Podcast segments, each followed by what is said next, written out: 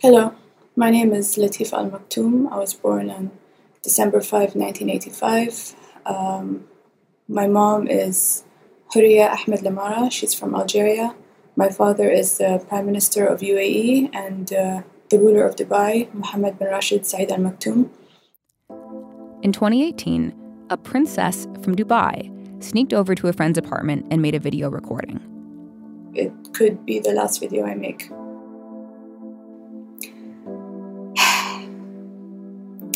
Pretty soon, I'm going to be leaving somehow. She was 32 years old, and she was planning an escape. She would hide in the trunk of a car, launch a dinghy, and reach a yacht by jet ski. Then she'd sail to India or Sri Lanka and fly to the United States to claim asylum. I'm 99% positive it will work. And if it doesn't, then this video can help me because all my father cares about is his reputation. He will kill people to protect his own reputation. If the escape plan failed, her friends were instructed to release the video. So, this video could save my life. And if you are watching this video, it's not such a good thing. Either I'm dead or I'm in a very, very, very bad situation. You're listening to The Political Scene. I'm Tyler Foggatt, a senior editor at The New Yorker. Heidi Blake is an investigative journalist and staff writer at The New Yorker. She's been reporting on the princesses of Dubai for a long time. How long was it, Heidi? It's about seven months. Seven months. Thank you so much for being here, Heidi. I'm really excited to talk about this story. It's like one of the more cinematic and haunting pieces I've read in the magazine in a long time. Wow. Well, thank you so much for having me. So, for, for our listeners who haven't read it yet, can you briefly tell us about Princess Latifa of Dubai and how she wound up on a yacht full of cockroaches headed for India?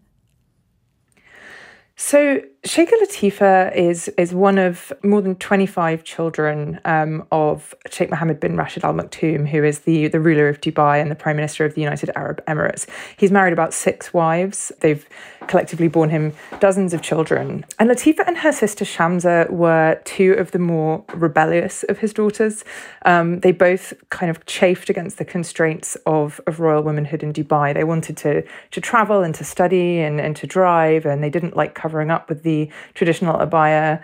Um, and they, they kind of made their feelings known about this and, and clashed with their father, particularly Shamsa, who's four years older than Latifa. Um, and Shamsa ran away herself in, in 2000 on a trip to the family's country house in England. And she herself was captured and forcibly returned to Dubai, where she was sedated and imprisoned for years in the palace.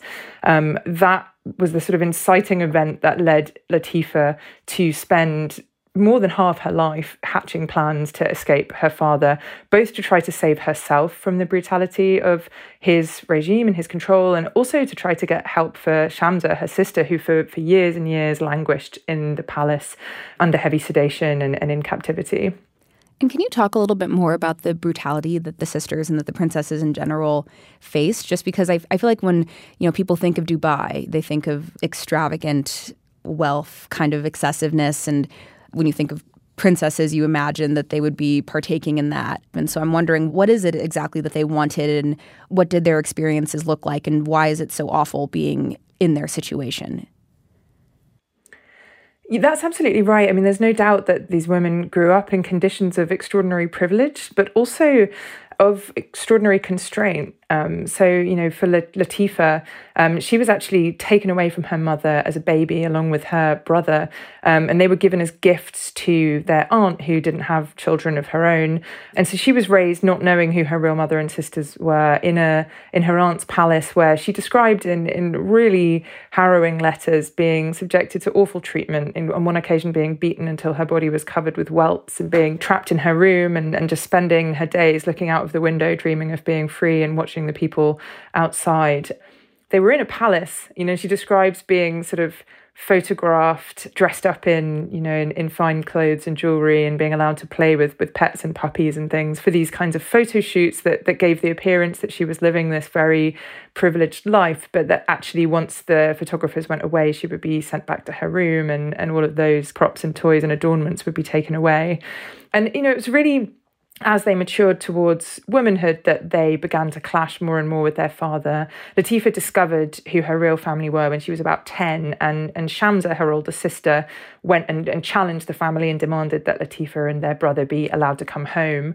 And that seems like the first time that Shamsa really sort of mounted a rebellion, and she was successful. She she persuaded the family to let her brother and sister come back.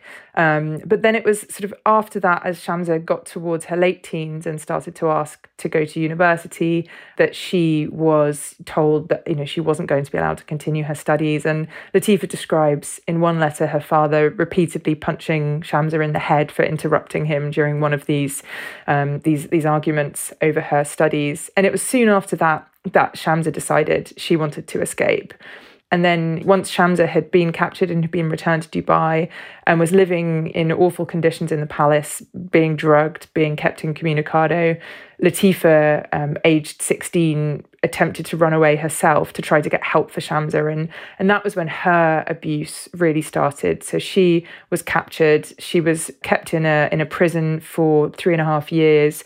She was brutally beaten. Um, the soles of her feet would be battered with a heavy wooden cane until the bones were broken.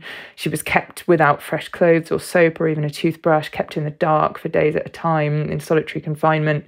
And this went on for years and years until eventually it appears that her father and the family believed that they'd broken her and began to allow her a measure of freedom again. And so she kind of returned to life within royal circles um, and little did they know that as soon as she got out, she immediately began plotting her next escape attempt. So, as you say in the piece, I mean, some of these abuses were already publicly known um, by the time that you started reporting this story. And um, in Latifa's case, she had put out these videos kind of describing her conditions. Part of the story was already public, but I'm wondering what aspects of it you know made you interested in investigating it further? Like what were you sort of hoping to find when you started reporting this piece? And then what did you find that kind of went beyond what was already publicly known about the runaway princesses? Yeah so I followed Latifa's story, you know, along with many people, you know, after she was first captured aboard the yacht that she escaped on in 2018. And, you know, and then when years later the prison videos were released that showed her being held captive inside this prison villa. And I, you know, I was fascinated by the contrast between Dubai's public statements about Latifa that she was happy and, and being cared for by her family and, and what she seemed to be saying in these videos, which was that she was being held against her will and she considered herself a hostage. What I really wanted to understand was sort of what Latifa's state of mind was through this period, what was really going on behind the scenes during her time in captivity and in the run up to this escape attempt. You know, Dubai had worked very hard to portray her as a vulnerable woman who maybe suffered from mental ill health, um, who had kind of personal difficulties, and to sort of characterize her as an unreliable narrator of her own life. And then, you know, the, the enduring mystery of this story is what happened to Latifa towards the end of her imprisonment because she went from publishing these videos in which she made very bold statements about her father and about her desire to live a totally free life, and then suddenly appearing in this string of what look like somewhat staged photographs in which she appears in various cities around the world with friends and companions, apparently at liberty, and yet has not spoken out or said anything publicly um, in her own words, in her own voice, to disavow the statements that she made previously. And so I just wanted to understand what has happened here to, to bring this woman who was so determined to escape and to live a free life to this point where she appears to be cooperating with efforts by her father and his government to portray her as, as free under conditions that she previously had said were abhorrent to her. And so I, I wanted to, to kind of get as much information as I could about Latifa and her life and her intentions in the lead up to the escape and her feelings about her confinement while she was in prison and you know right up to the point where she suddenly starts appearing in these these photographs um, that are being used by Dubai to portray her now as, as being free. And how did you get that information? Because I, I, in the piece, I think you say that you you never actually speak to Latifa directly, but I mean, she's quoted throughout these incredible, detailed quotes about her day to day life, and so I'm wondering what sources you were drawing on if you weren't able to go directly to Latifa herself. It wasn't possible to speak to Latifa directly, so I instead drew on hundreds and hundreds of letters um, and emails and text messages, videos and audio messages that she'd shared with friends and supporters over the course of about a decade as she planned this escape um, from Dubai, and then as she spent years in prison after her second escape attempt. And they really gave an extraordinary um, level of insight into her state of mind and into the, the sort of conditions of, of her life. She actually went to great lengths to record a huge amount of biographical detail about her childhood, about her experiences in Dubai, about the, the desperation that led her to go to such extreme lengths to try to get away from her father. I was astonished as I read it. It was a real uh, treasure trove of information about about Latifa and about this voice that is really being silenced and and that felt powerful for me because she she said in the video that she recorded before she escaped and that she had asked supporters to make sure was released if she was captured that she was running away to claim a life where she didn't have to be silenced anymore, where she could tell the world about what had happened to her and to her sister. And obviously, in the end, that voice has been silenced, but I, I hope that by sharing the details that she so painstakingly recorded in these many letters and emails and texts and, and audio messages, that some of that important story can now be, be brought to light. No, absolutely. You're able to tell it so vividly using this this written material. Um, so I'm wondering if you could sort of finish the story of her attempted escape and explain, you know, what went wrong and basically what then led to her being imprisoned for so long. So in around 2010, Latifa, you know, had, had regained a measure of freedom. She'd been released from prison, uh, and her sister Shamsa had also been released from prison, and the two of them were living in their, their mother's house. Shamsa remained, by Latifa's account, under heavy sedation and constantly guarded by guards and chaperones. And Latifa herself was not able to travel anywhere unchaperoned and was constantly surveilled she was able to pursue certain leisure activities. She was able to go shopping with chaperones. And so she began to try to use that sort of latitude to start planning her next escape attempt. And she was just absolutely determined to try to get away, to get help for Shamsa, um, to publicize their situation and, and to claim her life, was the phrase that she used repeatedly and so she in in about 2010 she recruited a woman named Tiina Jauhiainen who was a Finnish uh, martial arts instructor who was working in Dubai. And Latifa asked her to come and give her capoeira instructions so she wanted to learn this martial art as she began to try to ready herself physically for the demands of this very daring escape that she tried to pull off. And around the same time she recruited another accomplice who was a a French American um, marine engineer and yachtsman named Hervé Jaubert.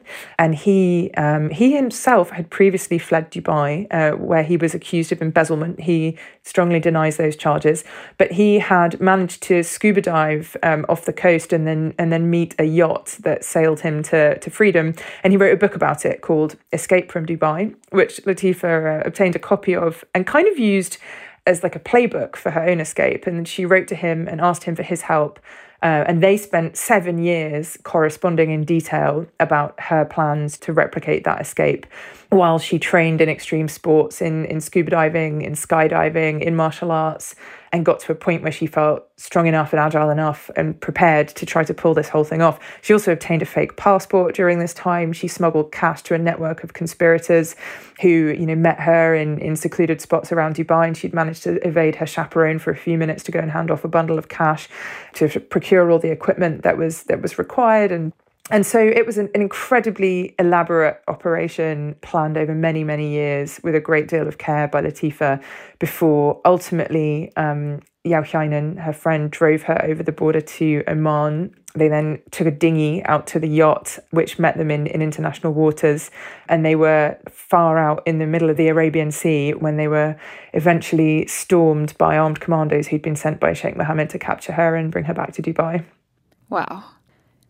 I'm wondering if you can talk a little bit more about um, Sheikh Mohammed and just sort of the um, larger political context for all of this. Because, I mean, as you say in the story, he's sort of known for, you know, the statements he's made about wanting to make life better for women and just kind of this um, cultural reimagining of the UAE. And so I'm wondering if you could just talk a little bit more about how the country's been shaped by him, sort of like economically, culturally, and then how, um, you know, this disparity between his public image and comments about women and then how he treats his daughters. Yeah, Sheikh Mohammed is a, a fascinating figure in all of this. You know, he is really credited, you know, with being the, the modernizing genius who almost single-handedly transformed Dubai from, from a tiny coastal port, as it was when he was born in 1949, to the, the sort of glittering modern power that it is today. And part of that has been his efforts to counter the perception of Dubai as a repressive autocracy, and, and particularly in regards to the rights of women, to try to characterize himself as a real champion of gender equality in the Middle East. Um, and so his government have passed a series of laws that do things like guarantee women equal pay for equal work, guarantee women a certain amount of representation in boardrooms. He's elevated nine women to cabinet positions in his own government. Um, there have been some improvements to the law around domestic violence and other crimes against women. But experts in, in Gulf politics say that those measures are often really window dressing and that actually in reality, women in Dubai continue to occupy a very precarious position where they are only able to, to work or to marry or at times to travel with the permission of, of male guardians. They live under guardianship, um, and where their situation is, is in many ways controlled by the men who hold sway over their lives. And there are many Emirati women who are living much more emancipated lives and who are able to work and to ostensibly make their own choices about who they marry and where they travel. But those are going to be cases where they have a much more liberal male guardian. And so ultimately, that measure of freedom is still in the gift of the patriarch. But if if that's withheld, there's no recourse for those women. And in in the case of of Latifa and Shamsa and other women in the royal circle, you can see that very clearly that um, you know women in the royal circle are often elevated as emblems of female advancement, um, and yet when they step out of line and when they fail to carry the honor for the family in the way that they're expected to do, you know, those missteps are punished with astonishing brutality. One expert I spoke to said to me that rebellions among the royal circle really provoke a politically dangerous question um, among Sheikh Mohammed's subjects. You know, it causes people to ask, well, if you can't even control your own family, how can you really tell us what to do? And that some of these extreme actions against Shamsa, against Latifa, against his youngest wife, Princess Haya, and other women in the family are really designed to show you know, you want to watch me control my own family? Well, here you go. This is what that looks like. And it's a message to the broader populace. And so for women in Dubai and in, in the royal family in particular, while they may be seen to be living lives of what might look from the outside like extraordinary privilege, actually they're occupying a really wrenching dual role and they're they're living very precariously. And so for Latifa and Shamsa, what did freedom look like i guess. Like what were they specifically hoping for? Because i feel like it's described in you know various different ways and maybe they're not even quite sure what it means but is it not having a male guardian? Is it having the ability to finish an education? I mean what was it exactly that they were hoping to find? That's a really great question. I mean, for both of them, for both Shamsa and Latifa, a big part of this was wanting to pursue an education.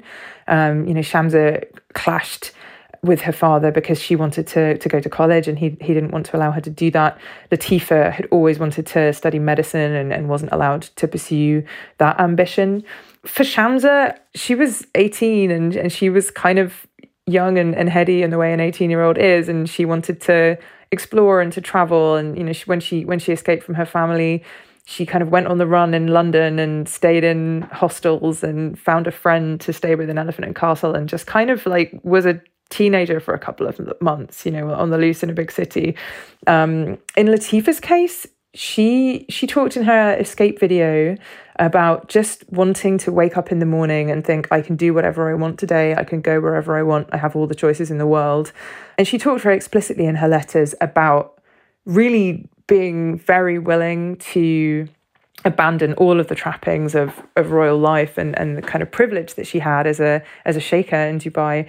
Um, she she talked about being happy flipping burgers for the rest of her life if she if it meant that she could just make her own choices and just wake up and, and go where she wanted to go on any given day. So I think really it was about that level of personal choice, just choosing for themselves what it was they did with their lives. Coming up, you'll hear more from Heidi Blake about Latifa's father's powerful international connections and how he evaded accountability.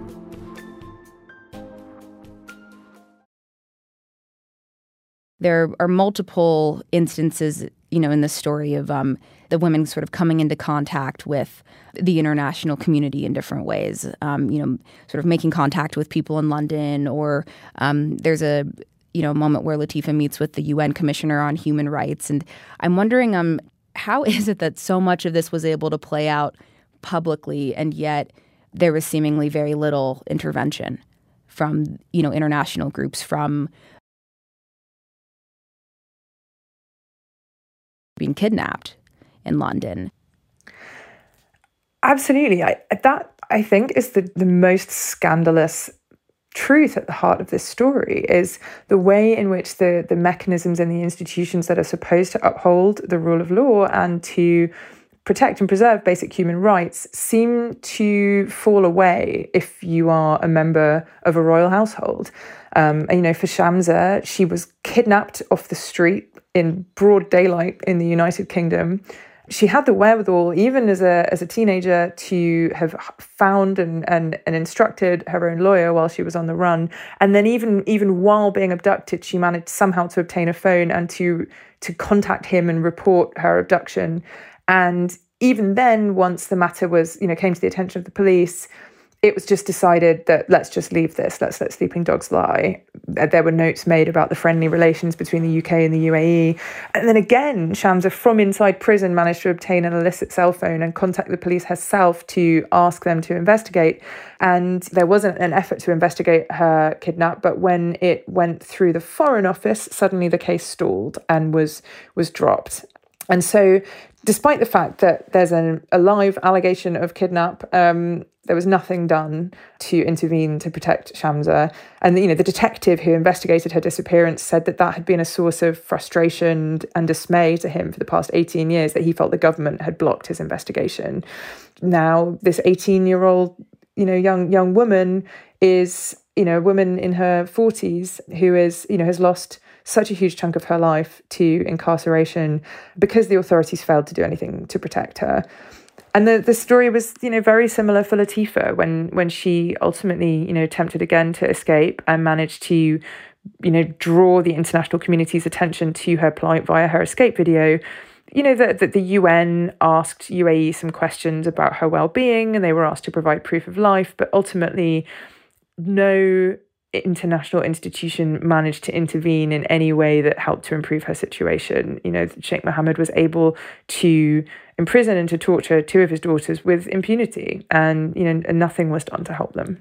I mean, I was just surprised by um, I mean, Ivanka Trump and Theresa May were at the Global Women's Forum in Dubai talking about the Sheikh and you know advancements for women in the country. I mean, not only does it seem like the situations of these princesses were ignored, but it seems like there's like almost like an active cover up happening it's quite extraordinary, you know, the, the extent to which Western and global politicians are willing to play into the perception of Dubai and other Gulf states as, as being somewhat progressive in regards to women's rights, despite the reality on the ground. And, you know, um, while Ivanka Trump and Theresa May were in Dubai at the Global Women's Forum, you know, praising Sheikh Mohammed for his commitment to women's rights, his own daughter, Latifa, was you know, a few blocks away, being held in prison for for disobeying him for attempting to secure her own freedom. And you know she was actually texting her supporters on her on her secret cell phone during this event saying this is a circus. These people are helping to cover up what's happening to me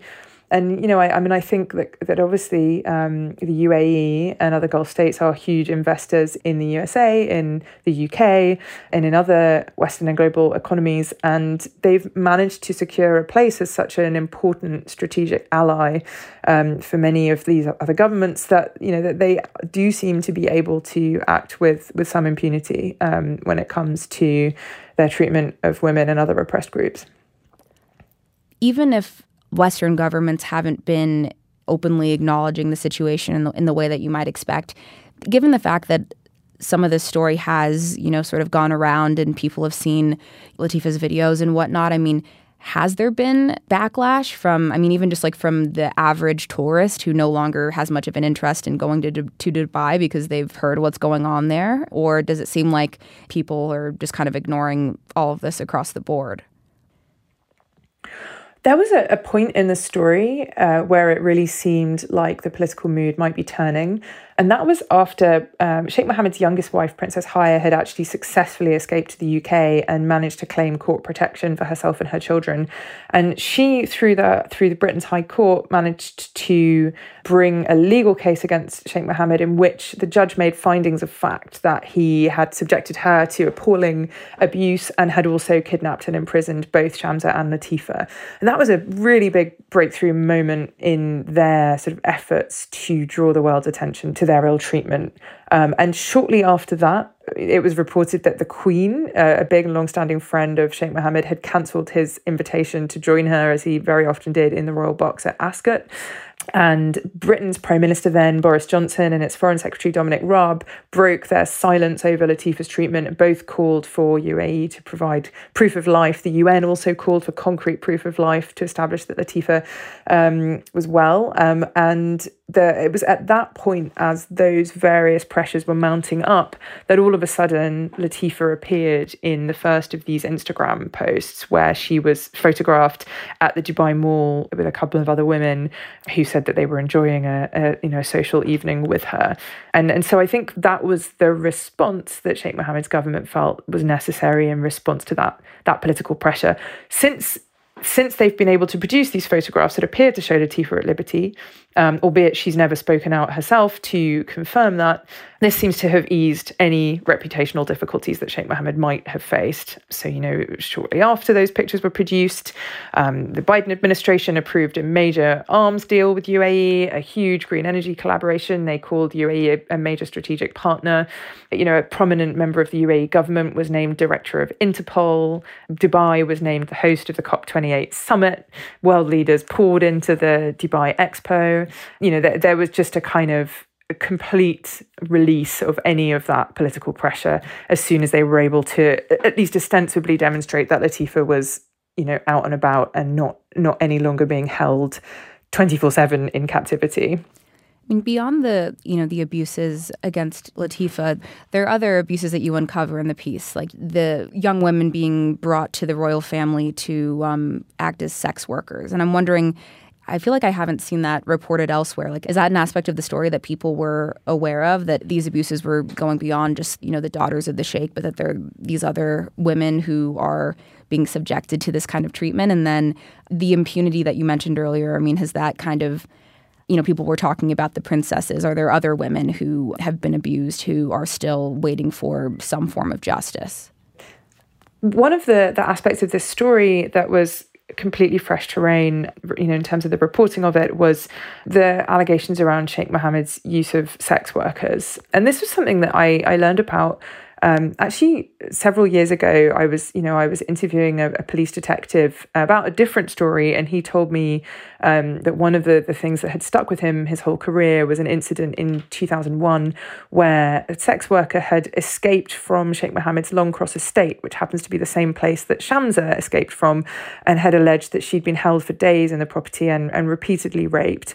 And uh, that that he had set about to try and investigate this, but then had been told by his superiors to just leave the case alone, and that the whole thing had been settled at a government to government level, and that this woman had been paid for her time, and in you know the words he quoted to me from one official that you know that therefore Her Majesty's favourite sport horse racing uh, could continue in this country because Sheikh Mohammed is a huge investor in British horse racing. And so that had really stuck with me. And actually, when Latifa's story broke, I remembered, you know, that story and went back to that same uh, police source and then kind of reported it out and was able to make contact with a, a, a, range of former staffers who worked for Sheikh Mohammed for years at his British residences and who described how sex workers were brought in large groups night after night to his British homes when he and his entourage were in residence. And some of them the the former drivers who worked with Sheikh Mohammed and other staffers described these women being very distressed by what was happening to them inside the house. They couldn't say what exactly was going on. They didn't witness that directly and they don't know exactly who was involved. But some of these women, you know, sobbed all the way back to London after being brought to these properties. Um, on one occasion, one of these women allegedly was was chased from the house by a member of Sheikh Mohammed's staff with a stick and, and beaten in the bushes until she was covered with marks and bruises. And so there was a pattern of brutal treatment of women that appeared to be occurring in Britain, you know, as well as in, in the Emirates. That felt like an important part of the story, too, especially given the way that there, you know, there was an allegation there that the British authorities had chosen not to investigate fully because of their relationship with the Dubai government. I should say at this point, Sheikh Mohammed denies any allegations of imprisoning his daughters, of torturing them, of sexual exploitation, or any of the other allegations of wrongdoing in the story. And, and the, the British authorities say that they always investigated all of these allegations fully and, and fairly. But, you know, certainly it appeared to me that there was a clear pattern of allegations of women being very severely mistreated that did not appear to have been given the proper official attention. So, in terms of the the international response and sort of like how confounding it's been, I'm, I'm wondering what role you think sexism or racism or both might have played in this. I mean, I, I wonder if this is this the sort of thing where you hear about these abuses of women in the UAE, and um, just like the average Westerner just kind of chalks it up to um, well, that's just how things are in the Middle East, as opposed to responding with the outrage that you would expect for someone to respond with if this kind of thing were happening, you know, in the United States. I think that's I, I, think that gets right to the heart of it. You know, many of the British officials who I spoke to about the British government inaction in relation to these cases would say to me, "Well, but these are cultural issues. We just don't want to get involved in these kinds of questions of family honor." You know, to dismiss this kind of horrendous abuse and false imprisonment of these women seems to me to utterly dehumanize them. I just don't see any legitimate grounds on which this kind of systemic abuse can be chalked up to cultural issues. Latifa and Shamsa both talked about being forcibly drugged, about being beaten, you know, about being held for years against their will in, in conditions which are clearly cruel and inhuman. And, you know, for the for the authorities in, in Britain um, and, and other countries to turn a blind eye to that on the basis that, well, these women are from the Middle East and, and it's just a cultural issue. When some of these crimes occurred on British soil, you know, strikes me as, as deeply hypocritical and, and indefensible. So you mentioned earlier that Latifa is, is, no longer imprisoned and that we, we still haven't heard from her, but you know the government is sort of giving every sign that you know her situation is is fine now. And i'm wondering if you can just give us a sense of um, what is the latest with her and what do you um, think has sort of happened with her one of the things that really struck me reading so much of Latifa's correspondence was that for years during her incarceration, she'd resisted efforts by her father's officials to persuade her to cooperate with what she called propaganda. They wanted to take photos of her that would make it appear that she was free to try to kind of assuage international concerns about her well being. And she was very clear eyed about that. She knew exactly what they were trying to do, and she strongly resisted participating in that. And she was prepared to stay in prison rather than participate participate in, in any such efforts to kind of gloss over her appalling ill treatment. You know, she would say, I am not going to allow them to erase years of, of torture and dehumanization um, that I've suffered. I will not cooperate. I was so struck by the part of the piece where it's they offer to take her out and um, I think like go shopping so that they can photograph it, and she's really tempted by it because she hasn't been outside in, in you know in public in so long, but she has to say no because yeah, it would just get, give everyone the incorrect impression of what's been happening to her. I mean, it was just so awful. Right, exactly. And, you know, she talked about feeling as though she was dying a very slow death by suffocation because they wouldn't even allow her to crack a window open to breathe a bit of fresh air, you know, and yet she was, she had the, the grit and the resolve to say no to these offers that she could go out and buy books, you know, as long as they could photograph her apparently at liberty. And so you know, it's an extraordinary story of the strength and endurance of the human spirit under the most, you know, appalling duress. And yet, at the end, some months after Latifa completely lost contact with her supporters, they had a secret channel to her via a cell phone that they'd managed to smuggle into her prison villa. You know, suddenly she is appearing in the very sorts of photographs that she so strongly resisted participating in for so long. And that obviously creates a very ambiguous picture. She hasn't contacted any of her former supporters directly. And their question is if she's really free, why doesn't she just send us a single text message to say, look, I'm fine, you can stop worrying about me? Um, that hasn't happened. You know, I made many efforts to speak with her directly, and all of them were rebuffed. I just received letters from various law firms who say they represent her. And after I sent her a detailed letter with lots of questions about her situation and the materials I'd reviewed, you know, got a letter from a law firm just saying she won't speak. And then the same day, a new Instagram account appeared in Latifa's name and posted a photograph of her, apparently in Austria, which said that she's free and living her own life and she understands why it might appear that she's being controlled given everything that's happened but that that's not true that she's fine now and that was confirmed to me by a woman who was for many years a royal employee and who was a member of the team of chaperones and minders who were uh, were part of, of Shamsa's team while she was being held incommunicado.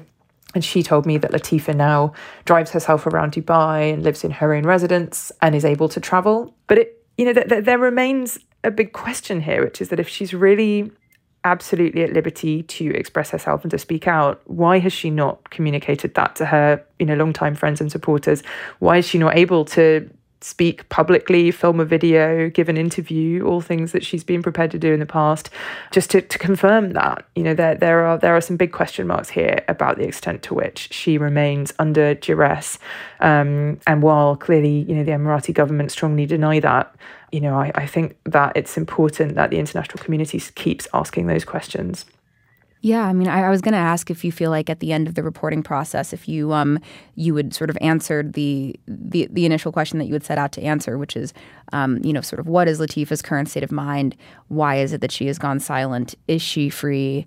Why is it that she seemingly made the choice to cooperate with the very people who she had spent, you know, years refusing to cooperate with? Had she just sort of given up, or did her circumstances change somehow? Um, I'm wondering if you where you have sort of landed with that. I know it's kind of an, un, an unknowable, but um, if by the end of the piece you would sort of landed in a certain place. What I learned from reading Latifa's communications and, and listening to the audio she recorded and the videos that she she made really was a very strong sense of her unbelievable tenacity and determination to escape um, how clear eyed she was about that over many years and how unwavering she was in her disgust at her father's treatment of, of her and of other women in the family and her desire to claim her own life. And she said very clearly in one letter that she wanted to, to live, exist, and die as a fully emancipated person, that she would accept no other outcome.